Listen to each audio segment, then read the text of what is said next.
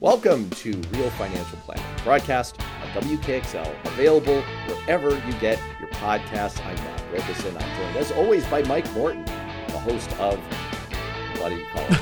the, Morton, the Morton Podcast. I don't know what I'm calling my podcast these days, man.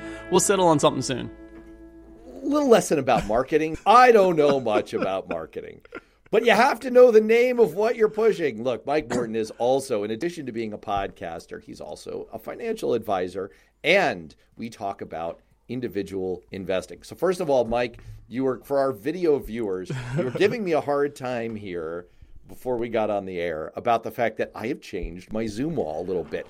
As, Holy smokes. Yeah, for the listeners out there, I when Matt joined in, we we record and we can see each other. And as soon as he joined, I just started bursting out laughing because he used to have a beautiful background of his kids' artwork right behind him.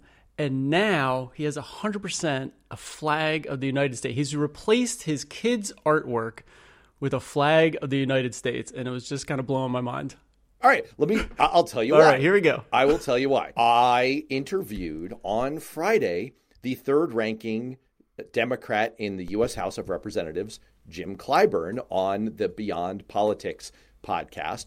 And I felt that if you're going to interview one of the top government officials in America, you probably need a slightly more formal yeah. Zoom wall. Formal, you. or you just want to be like pro U.S. There, there, are multiple things going on here. One is I thought I had to be a little bit more formal. Two, there's actually a connection here. In addition to being one of the top leaders in America, Jim Clyburn is also one of the top ranking African American constitutional officers in our country.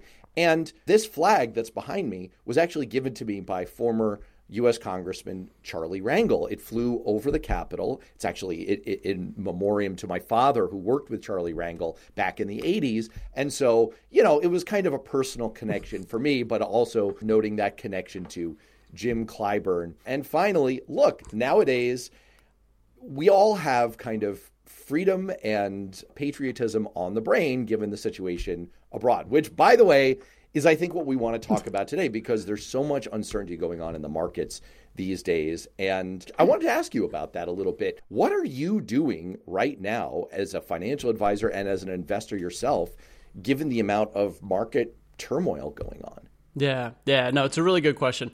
But I do love the flag that used to be flying above the Capitol is now flying above your head, right behind you on That's the video right. screen. So That's it's fantastic. Right. Yeah.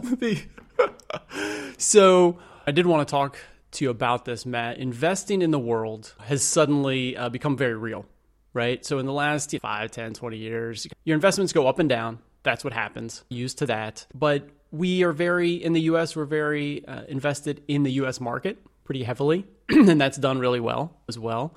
But a lot of people have investments overseas, whether it's the um, ex US world market, the developed countries, the emerging markets or even in individual countries. And now this has suddenly become very real because if you had investments in Russia, they are frozen and very likely, if they're in the public market anyway, very likely to have gone to zero. And so now it's brought into light for me and for investors all around the world. You know, be careful. You just know what you're invested in and be cognizant of what you're investing and where you're investing in the world. And so it's brought that to the forefront for me. So happy to have that conversation today. One context this always comes up in, I'm putting the preposition at the end of a sentence, like a barbarian. One context that always raises this question is when you go to do your taxes at the end of the year and you just happen to see in the statement that you get from wherever you keep your IRA or, or whatever that you may be in mutual funds that have an international component you actually may not be fully aware, as you just said, of where your retirement assets or even your like 529 assets are parked. And so, is, does that suggest that there's some upfront homework that people can do, given the situation that it's now put it all firmly in our minds? Like, what should people be doing to investigate and maybe assert a little bit more control over where their money is sitting? Yeah, it's a really good point. There's different areas of the world where you can invest in. We can invest in the US market, the S&P 500, the total US stock market, and that will be obviously in US companies and they'll track up and down with the, how those companies are doing. There's the ex US or uh, the rest of the world, and that typically makes up about 40 to 50% of total investable market. So if you have money there, it's going to be spread across many different countries mm. according to how big the economy basically is in those countries. And so, do you need to really dive into that? You should be aware of which countries are heavily weighted, whether it's Europe or you know Germany or the UK or Australia, where the money is sitting. And then there's also there's developed countries. Those are the economies we think oh, they're pretty far along. They're like the US, you travel abroad. And then there's what we call emerging markets. And these are those markets that just have a little bit different characteristics. There's no great like defining line, but many people will have investments in emerging markets. And. Russia is an emerging market. There's the big ones would be like China, Taiwan, India, and Brazil. Okay. But Russia makes up about 3% maybe of those emerging markets funds and my clients have those. I own one of these funds, and so three percent of that fund, you know, has basically gone to zero in the last couple of weeks. Now that's not a huge portion. That's still three percent of a small overall portfolio, but again, it's really good to be aware of where you're investing because there are many different strategies. And like you said, you probably do own assets spread across the entire world. Well, I hear two dimensions in what you're saying. One is you face some exposure to geopolitical events and wars and however international economies are exposed to the vagaries of of uh, history but there's also to some degree and i'm not just saying this because i literally have old glory poised above my head there's also to some degree i think a moral component to this for for many US investors which is if you ask the average person on the street, do you want to be investing in assets that could be supporting Russia? Right now, most people would say no. They, they don't want to have a part of that. So, to some degree, it sounds like you want to be doing a checkup on these things because you may, for your own peace of mind, want to be asserting a little bit more control over where your money is landing and what it's supporting by proxy. Yeah, just like there's been a big movement over the last couple years in green investing, ESG, environmental, social, and governance, and SRI, socially responsible investing. That's been a big topic. I agree with you, Matt, that we should be looking around the world and where do you want to be putting your dollars in terms of investments? I just mentioned emerging markets as a group of countries that we would sometimes invest in. And China tops the list there at 30 to 40% mm. of the assets that might be in emerging markets. So you might really want to think about that based on whatever China's going to do next. Yeah, obviously they've been in the, in the news a lot as well, um, and so you just might want to consider if you have emerging market funds, do you want that amount invested in China or some of these other countries? The other thing that it brings up for me, Matt, and I've talked about this on my podcast before, is what I call freedom investing, and this is investing in countries around the world that are more free. And that both means individual freedoms, but also economic freedoms, mm. which is mm. better for your investments. If you think about like countries that support starting your own business, owning your own business, getting the profits, trying to grow your business and getting profits from your business, those are the kinds of places I'd like to invest my money to get a return versus places where you can start your own business, but maybe the government can come along and own part of that at their will. But that's not so good for me as an individual investor. So there's certainly a component to this freedom investing that I think is really important as well. I'm not suggesting in any way by what I'm about to say that people shouldn't put in a little bit of work and effort to stand up for their values or just to protect their own investments. But boy, it is a complicated world out there of investing. And as we were just saying, it's awfully hard to know sometimes if you're in a mutual fund, if you have a financial advisor who's taking care of all of this for you. We just talked about that in our last couple of episodes that you might be in that situation. So the question is, is there a shortcut way to say, look, I want the diversification that comes with being in emerging markets.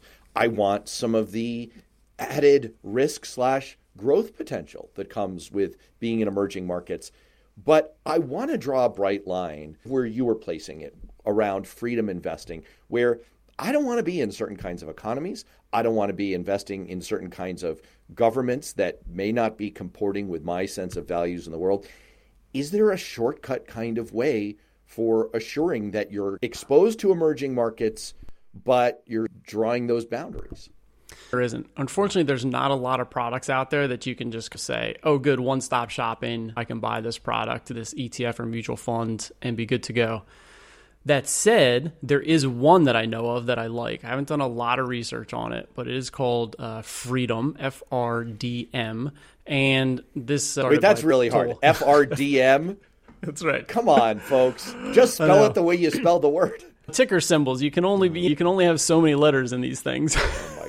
So it's a ticker. FRDM is the ticker symbol. Started by Perth Tolle. and she's gone around basically doing what we're saying. It's like, wow, I would like to invest in more free countries, but under this emerging markets umbrella, not the developed markets. How we find those two different sets of countries. And so that's what she's done is like looking at the countries that are more free and then investing in those. And she's created an ETF around that. So you can look up that ticker and that ETF if you're interested in, in drawing that line, but not doing, you know, a ton of research or set and forget. You can put in 20,000 bucks into that, into your emerging markets and feel, maybe feel better about that. Now, in terms of the developed markets, there's nothing that I'm aware of. The listeners can send us an email, but there's nothing I'm aware of that really is an ETF or mutual fund around just the countries that are more free. Now you can indivi- you can purchase individual countries Okay, so you can mm-hmm. purchase the like a UK an ETF or mutual fund just for the UK or just for Germany or just for Australia, and then you'll be invested into that market just like you are here if you t- purchase the total US market. Boom, like you own the total US market and go up and down. And this is where I said knowing what you're invested in because Russia has one of these too. There's a Russian ETF that you could be invested in. And if you were, the trading got halted and it's basically gone to zero. And so it's unlikely to get any money back out of those accounts or out of those investments. Um, and so it's now just, again, brought to the forefront, being very careful, knowing what you're invested in, uh, just being aware of that ahead of time. Now, when you talk about buying countries, you're not saying it in the same sense that former President Trump was when he suggested that we might buy Greenland, which, by the way, can I endorse that idea right now? I yeah. think that's a great idea for Donald Trump to do. I would like to elect him president of Greenland. I would like him to move there. I'd like him to build a wall there to keep all the walruses out because you don't want that. And I'd like to suggest Marjorie Taylor Greene and Lauren Boebert to be the Secretary of Ice and a Seawater. That's my political suggestion right here. But I, I do want to ask a little bit. You, you were just alluding to the ability to buy the whole U.S. market or an index that reflects the, the U.S. market or the S&P 500. Is it possible to have a sufficiently diversified and the, the right risk profile type portfolio without any exposure to emerging markets that you might find troubling. Do you need to have some kind of international exposure? Is that the simplest thing to do is say, hey, just again, I'm being influenced by old glory here, but like just keep it in the US of A. Yeah. Yeah, it's a really good point, and it's funny you mentioned that, Matt, because I was uh, talking with one of my clients earlier today on this exact topic, which was how much international should we have? Should we have any at all? And remember, I, I defined it as um, there's kind of U.S. And then in the international realm, sometimes we split it between developed countries and emerging market countries, just to keep all those term that terminology separate.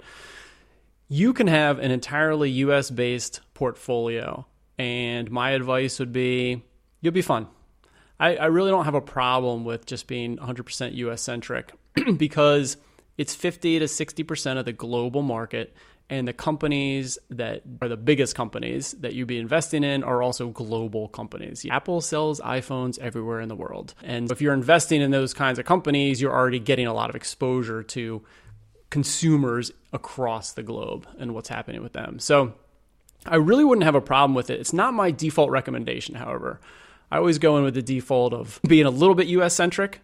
But again, if it's 55, 60% US and 45, 40% the rest of the world, I might say 70 or 70% US and 30% the rest of the world. And you can get that through very low cost index funds. Total US stock market, total X total international market or total ex US market and then bonds and boom, set it and forget it. Now you will have exposure in there will be a little bit of Russia, a little bit of China, some of these other countries. So just realize that. Now from a return perspective for your portfolio for retirement or in your brokerage account or whatever it is, you're going to be fine as long as companies still make products that people want to buy. As long as that's true and you're investing low cost across the entire globe, you're going to be fine. I happen to believe that the US market will also be fine if that's the only place you invest in because they're global. It's the only country I would say that. If you're a listener in Australia, I would not recommend putting 90% or more of your assets into just the Australian market. Every other market in the world is a lot smaller than the US, and therefore um, they could bounce around a lot more. I want to just say to our Australian listeners, this is I'm not joking. Th- these podcasts, I, I, look at the data; they reach an, an astonishingly big international audience. I just want you to know that Mike Morton has actually lived and worked in Australia. He thinks very, very highly of Australia. He is not dissing Australia. Do not throw a boomerang at him because, first of all, he doesn't deserve it. And second of all, I've heard that those things come back. they come back. So that's right. I, I, in all seriousness, obviously, we all hope and pray that we don't have this kind of world situation all the time and every year where have a horrific war playing out somewhere. And so this is, I hope, an unusual set of circumstances. But when these kinds of things happen, what are sort of the checklist that people should do to see what their exposure is, to see are there things that they should do? How do they how do you go about thinking about that? Yeah, no, that's a, that's a perfect question, Matt. So I would look at your individual investments. If you have any concentrations, I would really review that. If you're invested in target date funds, which we've talked about, if you're invested in low cost index funds um, that are massively diversified, I think you relatively say, oh, okay, I'm, I'm good to go, set it and forget it. I, I think you'll be fine.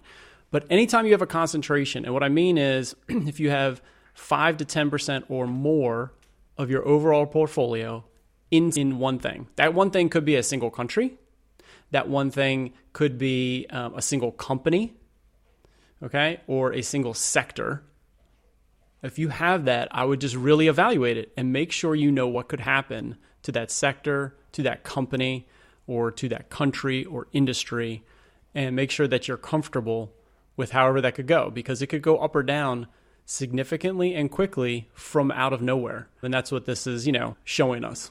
And you're referring to all kinds of financial products, stocks, bonds, and other more exotic types of products that yeah, that's exactly right. Yeah, I mean, even individual real estate investments. Hey, look, 30% of my portfolio is in this one apartment building, and it's been doing great for 10 or 20 years. Well, just make sure that you understand something could really go sideways with that single individual investment and just be prepared for that. So that's why all of my clients, I'm always looking at that and trying to diversify as much as possible, which means – you might get lower kind of returns because we're taking averages more, but they're going to be more steady over time. Uh, there's always that trade off. And you, we did a, a great episode about that, about understanding risk versus volatility. And sometimes the best strategy isn't to go for the absolute maximum rate of return because remember, no free lunch in the world.